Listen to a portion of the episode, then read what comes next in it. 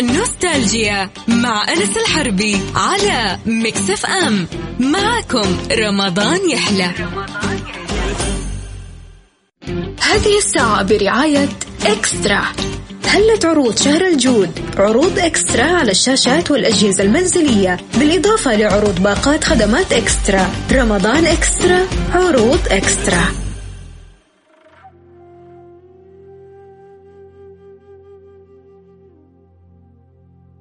يسعد مساكم وأهلا وسهلا فيكم في نوستالجيا. معكم أخوكم أنس الحربي وكعادتنا في نوستالجيا قصة جديدة وسيرة حياة جديدة نفخر فيها إحنا المسلمين ونعيش حالة نوستالجيا في هالحلقة. ومثل ما قلنا نوستالجيا هي حالة بمعنى الحنين للماضي. اليوم قصتنا عن شخصية معروفة جدا جدا جدا معروفة وهو أصغر طبيب يعني صنف في تاريخ البشرية اللي هو ابن سينا. ناخذ شوي نبذة عن حياته باختصار. اسمه هو أبو علي الحسين بن عبد الله بن الحسن بن علي ابن سينا. كان أبو عبد الله من مدينة بلخ وهي مدينة مشهورة بخراسان وكان خيراتها كثير. وأمه من مدينة أفشنة. ولد الحسين وأخوه الحارث في هالمدينة. وهي تقع قرب بخارى اللي هي أوزبكستان الآن. ولد الحسين اللي هو بن سينا سنة 370 للهجرة. وكان أبوه رجل فاحش الثراء. واللي عينه أحد ملوك الساميين اللي هو الملك نوح بن منصور واليا على مدينة أفشنا يعني أبو ابن سينا كان والي على مدينة أفشنا انتقل عبد الله والد الحسين إلى مدينة أفشنا وسكن في قصر من قصورها.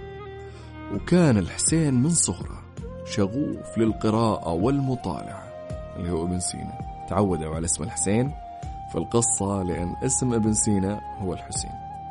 قلنا أنه كان يعني شخص شغوف للقراءة والمطالعة فشجعه أبوه على هالشيء وجاب له الشيوخ والمدرسين وهو في عمر ست سنوات فقط. ومن وصل عشر سنين أتم حفظ القرآن الكريم. وتقدم تقدم كثير في اللغة والأدب. فوجهه أبوه بعد هالشيء أنه يدرس علم الفقه على يد الشيخ إسماعيل الزاهد. فراح ابن سينا درس كثير من هالعلوم على يد إسماعيل الزاهد. حتى أنه التاريخ يقول أنه تفوق على شيخه في علم الفقه. سن صغير يا جماعة سن صغير عشر سنوات. بعد ما خلص الحسين ابن سينا من علوم الفقه قفل عليها بل إنه تجاوز حتى مدرسة راح يكمل دراسة الأدب. ولما خلص من دراسة الأدب دخل في مجال الطب. وبدأ يدرس الطب بشكل مكثف جدا. وفي نفس الوقت وهو يدرس الطب راح تعلم حساب الهند من خلال كتب الخوارزمي. مثل ما ذكرنا أن الخوارزمي أخذ كثير من العلوم أو الرياضيات الهندية. فقام أبو بن سينا بإرسالة إلى رجل يعرفه. وكان رجل فقير يبيع البصل. وقال له درس الحسين الرياضيات. بجانب أنه يدرس الطب حاليا. واللي سمعنا عنه أنك أنت أكثر شخص حافظ كتب الخوارزمي. فوافق الرجل على تدريس الحسين بن سينا. فجلس الحسين ابن سينا عنده شهور طويلة يدرس فيها الرياضيات. بجانب دراسته للطب.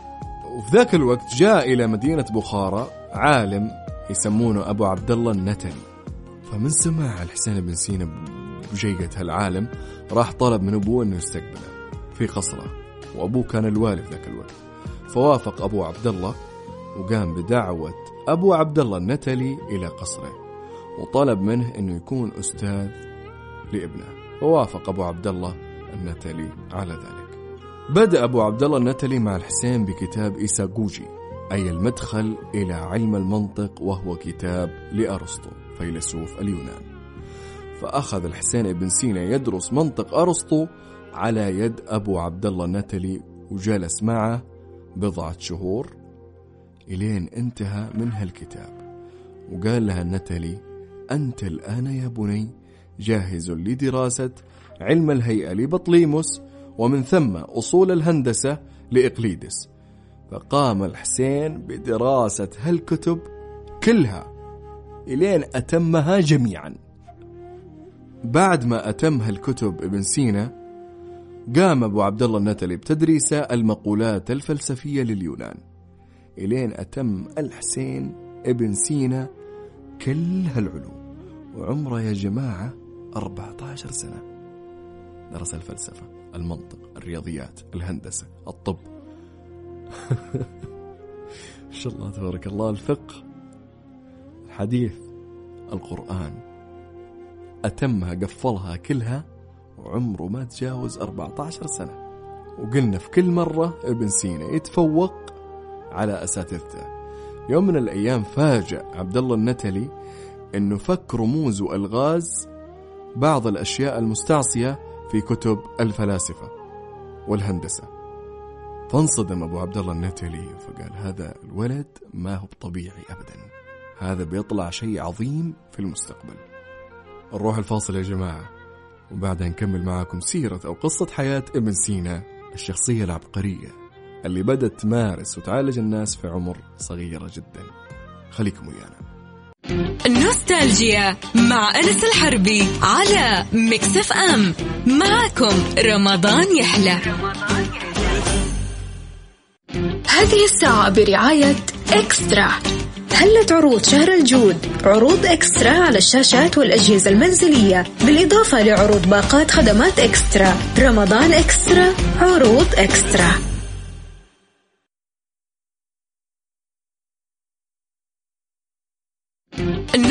نوستالجيا مع أنس الحربي على مكسف أم معكم رمضان يحلى. هذه الساعة برعاية إكسترا.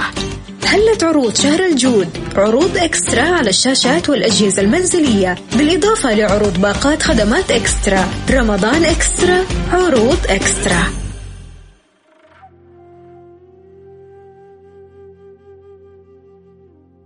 ورجعنا لكم بعد الفاصل وأهلا وسهلا فيكم في نوستالجيا. قلنا قصتنا لليوم هي عن ابن سينا. الشهير في الطب لكنه مو بس الطب يعني ذكر التاريخ إنه أتم يعني معظم العلوم وتفوق فيها. قلنا بعد ما أنهى الحسين جميع العلوم اللي درسها عليه الشيخ أبو عبد الله النتلي أراد الحسين بن سينا إنه يتعمق في الطب أكثر. فطلب من أبوه أن يرسله لدراسة الطب عند بعض الأطباء المعروفين مثل الحسين بن نوح القمري وأبي سهل المسيب. والاثنين ذول كانوا أطباء الملك نوح بن منصور. فقام عبد الله اللي هو والد ابن سينا بإرساله لهالأطباء فجلس ابن سينا ثلاث سنوات وهو يتعلم الطب النظري والعملي عندهم. وبعدها ثلاث سنين أنهى دراسته في الطب. فرجع الحسين بن سينا لديرته وبدأ بممارسة مهنة الطب ومعالجة الفقراء إنه انشهر. يعني إنه كان يعالج الناس لكن الفقراء ما يأخذ منهم أي أجر. حتى إن الناس لقبوه في ذاك الوقت بالطبيب الحاذق. وذاك الوقت يا جماعة الخير عمره 16 سنة. وتوصل لعلاجات في ذاك الوقت لكثير من الأمراض اللي كانت على الناس مستعصية. يعني كانت مستعصية على الدكاترة اللي قبله وهو عمره 16 سنة. وفي يوم من الأيام انتشر مرض في بخارى وكان الأطباء عددهم مرة قليل. فبدأ هالأطباء من الضغط اللي عليهم بزيادة الأجر عشان ما يبون كل الناس تجيهم. لكن الحسين ابن سينا عالج الكل بدون أخذ أي أجر. فاشتهر جدا جدا جدا اشتهر. ومن بين هالمرضى كان الملك نوح بن منصور.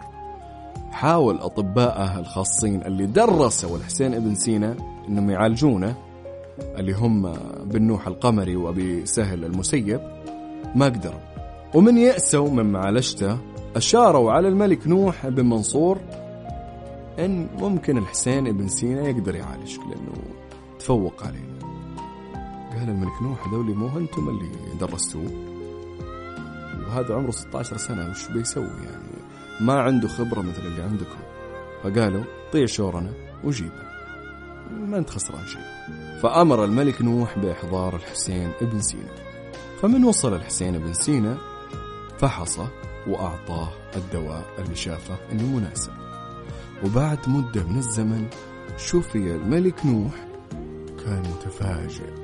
وأول ما شوفي قام مستدعى الحسين وضمه لأطبائه الشخصيين. ومن أول ما عينه قال له الملك نوح تمنى علي يعني إيش تبي قول أي أمنية تبيها أنا بحققها لك.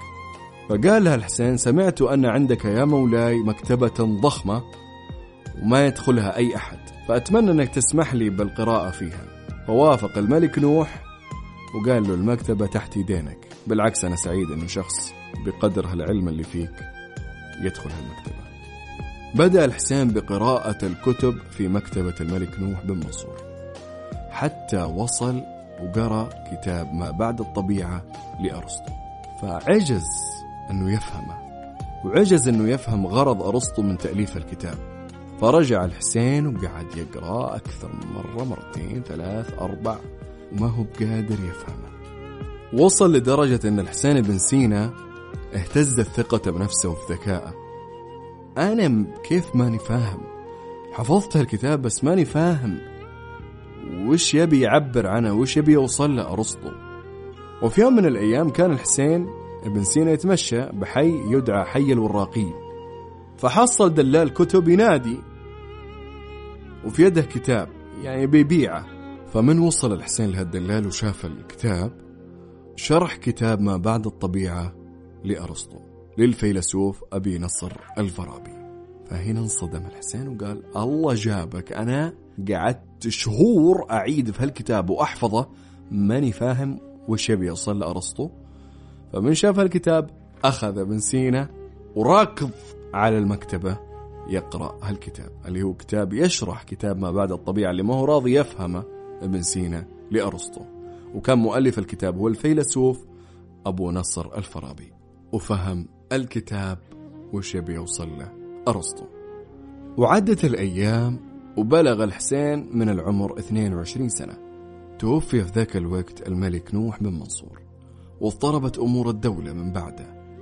بعدها فترة بسيطة جدا توفي والد الحسين بن سينا اللي هو عبد الله فحزن الحسين بن سينا حزن شديد جدا. وضاقت به بخارى خلاص ما عاد قاعدة هنا. فقرر الحسين مغادرة بخارى فاتجه إلى مدينة جرجانية وهي عاصمة خوارزم وتقع على الجانب الشرقي من بحر قزوين.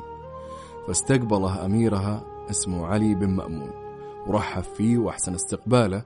يعني شهرة ابن سينا واصلة كل مكان يعني سابقته. وكان في هالوقت الأمير علي اللي هو أمير جرجانية أنشأ مجمع علمي ضخم يضم صفوة العلماء في ذاك الوقت فضم لهم الحسين ابن سينا. وكان من ضمنها العلماء العالم أبو الريحان البيروني والفيلسوف أبو سهل المسيحي وقرر الأمير بعدها إعطاء الحسين ابن سينا راتب يصرف له كل شهر. فطابت الحياة لابن سينا في جرجانية وقرر الحسين البقاء بصحبة هالعلماء والعظماء مع أنه كان أصغر واحد فيهم ربع أعمارهم يعني ذولي كانوا كبار. كان عمره ما يتجاوز وقت 22 سنة. خل نروح الفاصل يا جماعة وبعد الفاصل نكمل لكم سيرة ابن سينا. وش الأحداث اللي حصلت في حياته؟ وش سوى عشان يسجل في كتب التاريخ؟ وهو يعتبر من أشهر الشخصيات التاريخية في الطب. خليكم ويانا. نوستالجيا مع أنس الحربي على مكسف أم. معكم رمضان يحلى. هذه الساعة برعاية إكسترا. هلة عروض شهر الجود؟ عروض إكسترا على الشاشات والأجهزة المنزلية. بالإضافة لعروض باقات خدمات إكسترا. رمضان إكسترا عروض إكسترا.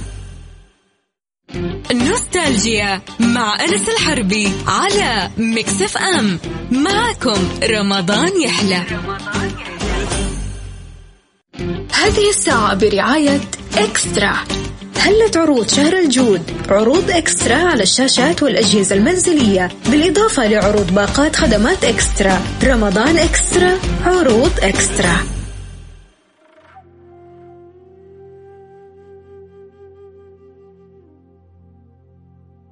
ورجعنا لكم بعد الفاصل. وأهلا وسهلا فيكم في نوستالجيا. قلنا شخصيتنا لليوم هي ابن سينا. وقفنا في قصته منه وصل لجرجانية واستقبل الملك أبو علي وضمه لصفة العلماء وعطاراته فزانة العيشة لابن سينا. وكان في علماء عظماء هناك كثير جدا. وكان ابن سينا أصغرهم سنا مع أنه كان عضو معهم في نفس هالمكتبة الضخمة أو هالمجمع. جلس الحسين بن سينا في جرجانية ما يقرب من العشر سنين. في ذاك الوقت بدأ فيها بالتأليف. وفي نهاية السنة العاشرة بعث السلطان محمود الغزنوي برسالة للأمير يطلب فيها أنه يبعث العلماء اللي ضمهم في مجمعه العلمي له. فجمع الأمير العلماء وأخبرهم برسالة السلطان محمود الغزنوي قال لهم القرار لكم اللي يبي يروح يروح. واللي ما يبي يجلس عندنا. ممكن أحميه ممكن لكن بحاول إني أحميه. عرف الحسين بن سينا أنه ما له مكان عند السلطان محمود الغزنوي لأنه سمع عن كرهه للعلماء. فسافر هو وصاحبه الفيلسوف أبو سهل المسيحي إلى مدينة جرجان ومكانها على جانب بحر قزوين. وفي الطريق اعترضتهم عاصفة قدر الله وأودت بحياة أبو سهل المسيحي. فحزن الحسين على وفاة صاحبه. ودفن صاحبه وكمل طريقه. ومر بطريقة بمدينة طوس ومدينة أبيورد ومدينة نيسابور حتى وصل إلى جرجان. وكان عمره ذاك الوقت 32 سنة. من وصل الحسين ابن سينا نزل ضيف عند الفيلسوف أبو محمد الشيرازي. إلين يحصل له بيت يسكن فيه.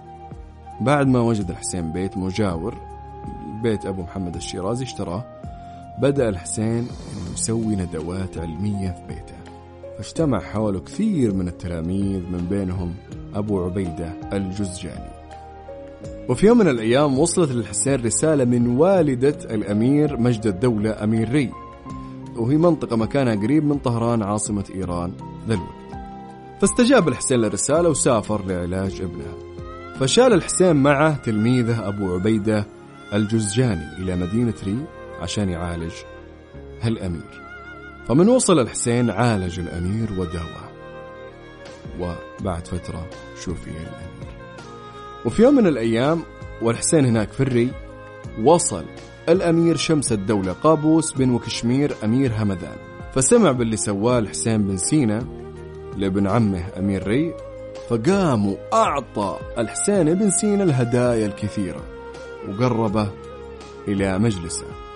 ومن وصل وقت رحيل الأمير شمس الدولة إلى همذان أخذ معه الحسين بن سينا وعين رئيسا للوزراء على همذان. من مسك هالمنصب الحسين بن سينا قرر أنه يحكم بالعدل والمساواة لكن لاحظ أن بعض القادة من الجند اتدخلوا في أمور الخراج والأموال وما هم بالين بالفقراء اللي في الدولة. فأصدر الحسين بن سينا أمرا يحول بين القادة والخراج. فغضب القادة من الحسين بن سينا فاقتحموا بيته وسرقوا أغراضه وضربوه ضرب مبرح جدا ثم كبلوه وأخذوه إلى السجن. وبعدها راحوا إلى الأمير شمس الدولة عشان يطلبون منه إعدام ابن سينا بتهمة الخيانة. لكن هالشيء ما هان على الأمير شمس الدولة. كان عارف أن الحسين بن سينا ما سوى شيء. وعارف أن القادة هم اللي ظالمينه لكن ما قدر وخاف أنه يوقف في وجه القادة لأن عددهم كثير وعلاقاتهم كثير. فقام وعزل الحسين بن سينا من منصبه ونفاه من همذان بدل أنه ما يعدمه. فاتجه الحسين بعد نفيه من همذان إلى مدينة دهستان. وفي ذاك الوقت هناك انصاب الحسين بمرض شديد جدا فحاول مداواة نفسه وفعلا في يوم من الأيام تشافى منها المرض بعد ما تعافى عاد إلى مدينة جرجان. وهناك لقي أبو عبيدة الجزجاني اللي قلنا تلميذ القديم. فأعطاه بن سينا سوالفه واللي صار معه وإنه صار رئيس وزراء ولا لا لا لا, لا وصارت مشاكل وكذا. قاعد يفضفض له على قولهم. وفي يوم من الأيام انصاب شمس الدولة أمير همذان مرض. مرض عجزوا أطباءه عن علاجه فقالوا ما لها إلا الحسين بن سينا. فاستدعوه. فراح لهم الحسين بن سينا سوى انه ناسي اللي سووه فيه يعني بهذلوه ونفوه وظلموه. لكن على قولهم هذا واجب وأنا إنسان دارس هالشيء. فراح. فمن راح عالج الأمير شمس الدولة فقام الأمير شمس الدولة بالإعتذار له باللي صار له وسامحني ومو بيدي وكذا. ورجع الحسين ابن سينا إلى منصبه كرئيس للوزراء. وبعد مدة خرج الأمير شمس الدولة مع جيشه عشان يغزون إقليم كارم. وأبقى ابن سينا في همذان. لكن المرض رجع للأمير شمس الدولة. فرجع إلى همذان. لكنه هو راجع في الطريق لفظ أنفاسه الأخيرة. وبعد وفاة الأمير شمس الدولة تولى ابنه تاج الدولة الخلافة وما كانت العلاقة مع ابن سينا زينة لأن وصلت أخبار من وشاة وحساد لابن سينا إلها الأمير. فأول ما مسك المنصب عزل الحسين من منصبه. فهرب الحسين ابن سينا واختبى عند صديقه أبي غالب العطار. إلين هدأت الأوضاع. وظن الأمير تاج الدولة إن الحسين ابن سينا هرب من همدان وفترة اختبائه عند صديقه أبي غالب العطار أرسل رسالة ابن سينا إلى الأمير علاء الدولة كاكوي أمير أصفهان. يطلب فيها تقديم الحماية له لكن أمير تاج الدولة مسك بالرسالة ودرى أن الحسين ابن سينا موجود في همدان. فأرسل حملات تفتيشية بيت بيت إلين يحصلون ابن سينا. فمن حصلوه ألقوا القبض عليه ودخلوه السجن. ومن عرف أمير أصفهان اللي هو علاء الدولة كيكاوي باللي صار صارت عداوة بينه وبين أمير همذان فاشتعلت الحرب بينهم عشان ابن سينا وانتهت الحرب من حسن حظ ابن سينا لأمير أصفهان. ومن فاز أمير أصفهان رجع إلى أصفهان. يعني خلاص هذه قصة إذن يلا طلع الحسين بن سينا وسوريا فاضطر أمير همذان أنه يخرج ابن سينا من السجن ويرسله إلى أصفهان. ومن وصل رحب الأمير علاء الدولة واشترى للحسين قصر في أصفهان وجلس الحسين في هالقصر للتأليف. أنا إنسان أبي أتفرغ للعلم وش دخلني بالسياسة؟ فطلب من علاء الدولة هالشيء قال يا أبوي أنا إنسان بتفرغ للعلم ووقت ما تحتاجوني أنا موجود السياسة وذا ابعدني عنها. فاستجاب علاء الدولة لطلب الحسين بن سينا. نروح ناخذ فاصل وبعد الفاصل نكمل لكم قصة حياة ابن سينا. خليكم ويانا. نوستالجيا مع أنس الحربي على مكسف أم. معكم رمضان يحلى. هذه الساعة برعاية إكسترا. هلت عروض شهر الجود؟ عروض إكسترا على الشاشات والأجهزة المنزلية بالإضافة لعروض باقات خدمات إكسترا. رمضان إكسترا عروض إكسترا. نوستالجيا مع أنس الحربي على مكسف أم. معكم رمضان يحلى. هذه الساعة برعاية إكسترا. هلت عروض شهر الجود؟ عروض إكسترا على الشاشات والأجهزة المنزلية بالإضافة لعروض باقات خدمات إكسترا. رمضان إكسترا عروض إكسترا.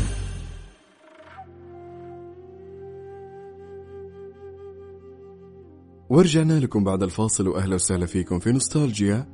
قلنا قصتنا اليوم عن سيرة حياة ابن سينا. أشهر شخصية إلى يومنا هذا في الطب. فقلنا أنه أمير أصفهان راح وحضر الجيوش وراح حارب أمير همذان وانتصر عليه وقال أنا بإمكاني الآن أن استحل الدولة حقتك لكن هذه قرصة وذن فطلع ابن سينا وأرسلوا لي. فخاف قلنا أمير همذان وطلع ابن سينا فذهب. ابن سينا إلى أصفهان ومن وصل هناك رحب فيه الأمير على الدولة كيكاوي واشترى له قصر. فهنا ابن سينا قال يا أبوي أنا إنسان أبي أتفرغ للتأليف ذبحتونا بهالسياسة ومن سلطان لسلطان ومن حاكم لحاكم أنا تعبت. فراح طلب هالشيء من علاء الدولة كيكاوي وقال يا طويل العمر أنا إنسان أبي أتفرغ للتأليف وقت ما احتجتوني أنا موجود. فقبل علاء الدولة على طلبه. قال سوي اللي تبيه. جلس الحسين بن سينا في أصفهان إلين وصل عمره 55 سنة. وقدر الله وأصابه مرض آلام المعدة والقولون وأخذ يعالج نفسه. فوصل خبر مرضه إلى أخوه الحارث. فجاء الحارث إلى أصفهان عشان يشوف أخوه. كان الحسين يحاول مداواة نفسه لكن بدون فائدة يذكر المؤرخين ابن سينا أن هالمرض بهذلة يعني أنه أسبوع يجلس مريض وأسبوع ما في شيء. فتعب ابن سينا ويبي يكتشف هالمرض اللي هو مرض آلام المعدة والقولون وعجز عجز ابن سينا عن اكتشاف علاج أو مداواة لهالمرض. وبعد فترة زاد عليه المرض جدا يعني خلاص أتعب جدا. وفي عز تعب ابن سينا ومرضه طلب منه علاء الدولة اللي هو أمير أصفهان إنه يجي معه للحرب كطبيب معه. يعني لازم تكون معي أنت طبيبي الخاص. فضروري أنا رايح أحارب فلا بد تجي معي. وفترة روحة ابن سينا لسه ما وصلوا وحاربوا اشتد عليه المرض. فتوفي رحمة الله عليه ذاك الوقت سنة 428 للهجرة. فرحم الله العالم الطبيب ابن سينا. ونذكر لكم بعض القصص في مجال ابن سينا في الطب النفسي. في يوم من الأيام أصيب مرة أمير شاب بمرض عصبي وامتنع عن تناول الأكل وتوهم بأنه بقرة. يعني قاعد يتخيل أنه بقرة وأخذ يصرخ يطالب الحرس أنهم يذبحونه ويطعمونه للناس. فراح هلا يستنجدون بالحسين بن سينا إنه يعالج يعالجون هالولد؟ إيش فيه ذا انجن؟ قاعد يشوف نفسه إنه بقرة وحاول إنه يذبح نفسه ويطلب من الحرس إنهم يذبحونه عشان الناس تاكله. فراح الحسين بن سينا بيت الأمير ومعه عدد من التلاميذ. فأخذ الحسين بن سينا سكين حادة بعد أن عرف مرض الشاب وقال أين هي البقرة اللي تبون تذبحونها؟ بعدها توجه إلى الأمير وأخذ يتحسس جسمه وعنقه بالسكين يوهم أنه بيذبحه يعني أنا شايفك بقرة بذبحك. فراح الحسين إيش قال؟ قال هالبقرة يا جماعة هزيلة جدا أعلفوها أولا حتى تسمن. فمن سمع الأمير كلام ابن سينا فقام أشغل نفسه إلى نهاية حياته بالأكل. وكل ما راح شاف نفسه إنه بقرة جوله قال لا أنت ما ما ما تسوى تنذبح فلازم تاكل أكثر. وبكذا استطاع ابن سينا إن يعالج هالشاب من المرض النفسي اللي فيه. قصة ثانية أيضا أنه أحد أبناء الأمراء أصيب بمرض غريب وبدأ جسمه ينحف جدا يعني بدأ يتحول لهيكل عظمي جلد على عظم ما في شيء. من كثر ما هو هزيل وعجز كل الأطباء عنه. فاستدعت والدته ابن سينا عشان يعالجه ويشوف حالته هل لها علاج أو لا. فمن وصل ابن سينا درس حالته. فبعد ما درس الحالة ابن سينا طلب من الأميرة أنها تجيب خادمة كانت تعرف أهل المدينة وتعرف اللي فيها شبر شبر. من وصلت الخادمة طلب من الخادمة أنها تذكر أسماء المناطق والأحياء. فبدأ الحسين ابن سينا يتحسس نبض هالشاب أو الأمير. فلاحظ أن الشاب بدأ نبضه يتسارع من تذكر هالخادمة منطقة ما. فطلب من الخادمة أن تذكر أسماء الموجودين في الحي. فبدأت الخادمة تسرد الأسماء تسرد تسرد تسرد تسرد. كان النبض طبيعي. إلين وصلت إلى اسم فتاة معينة. فتسارع نبض هالأمير. فعرف حسين بن سينا وش علته فقام الأمة قال لها إن ابنك غير مريض فقط زوجوه تلك الفتاة اللي ذكرت اسمها هذه الخادمة.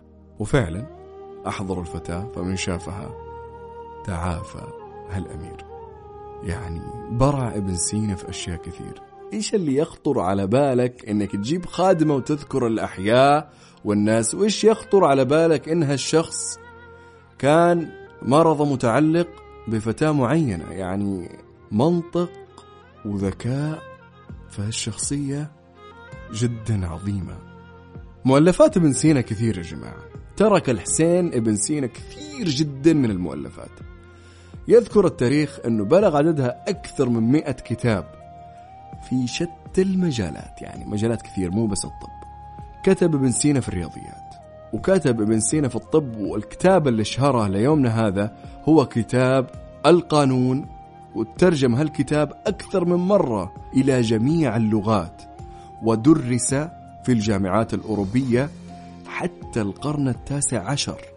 وكتب ابن سينا أيضا في الفلسفة أشياء كثير جدا منها كتابة الشفاء. هالشفاء موسوعة شاملة ابتدت بالفلسفة وانتهت بالعلوم.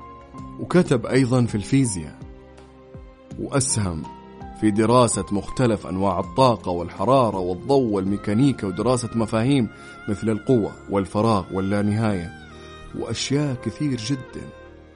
وذكر المؤرخين أنه حط ملاحظة مهمة تقول أنه إذا كان إدراك الضوء ناتجا عن انبعاث نوعا ما من الجسيمات من مصدر مضيء فإن سرعة الضوء لا بد أن تكون محدودة. كما أنه أول من أوجد الترابط بين الزمن والحركة. وقام بعمل دراسات في الوزن النوعي واستخدام ميزان حرارة هوائي يعني أشياء كثير جدا. بجانب الطب دائما إحنا هالعلماء يبدعون في مجالات كثير. يعني قلنا إن ابن سينا من صغره يعني عمره 15 16 سنة يعالج الناس. طبيب مصنف وعمره 16 سنة. وعالج حاجات عجزوا. أطباء أكبر منه وأطباء درسوه. عجزوا يعالجونه. وجميع العلماء من بعده إلى يومنا هذا أخذوا دراساتها كلها. وطرحوا يعني كتبه للدراسة وترجمت الين القرن التاسع عشر وهم يدرسون كتب ابن سينا في كلية الطب. فمن حقنا نكون فخورين من نذكر سيرة هالأشخاص. من حقنا. كمسلمين أن نفخر في ناس عاشت في عصور كان الظلام فيها سائد على الجانب الغربي والأوروبي بعكس الجانب الإسلامي والعربي. إلى هنا انتهت قصتنا لليوم. كنت معاكم أنا أخوكم أنس الحربي. أشوفكم إن شاء الله في حلقة قادمة من نوستالجيا. والله يتقبل منا ومنكم الصيام والقيام والطاعات والعبادات. في أمان الله. نوستالجيا مع أنس الحربي على مكسف أم. معكم رمضان يحلى. هذه الساعة برعاية إكسترا. هلت عروض شهر الجود؟ عروض إكسترا على الشاشات والأجهزة المنزلية بالإضافة لعروض باقات خدمات إكسترا. رمضان إكسترا عروض إكسترا.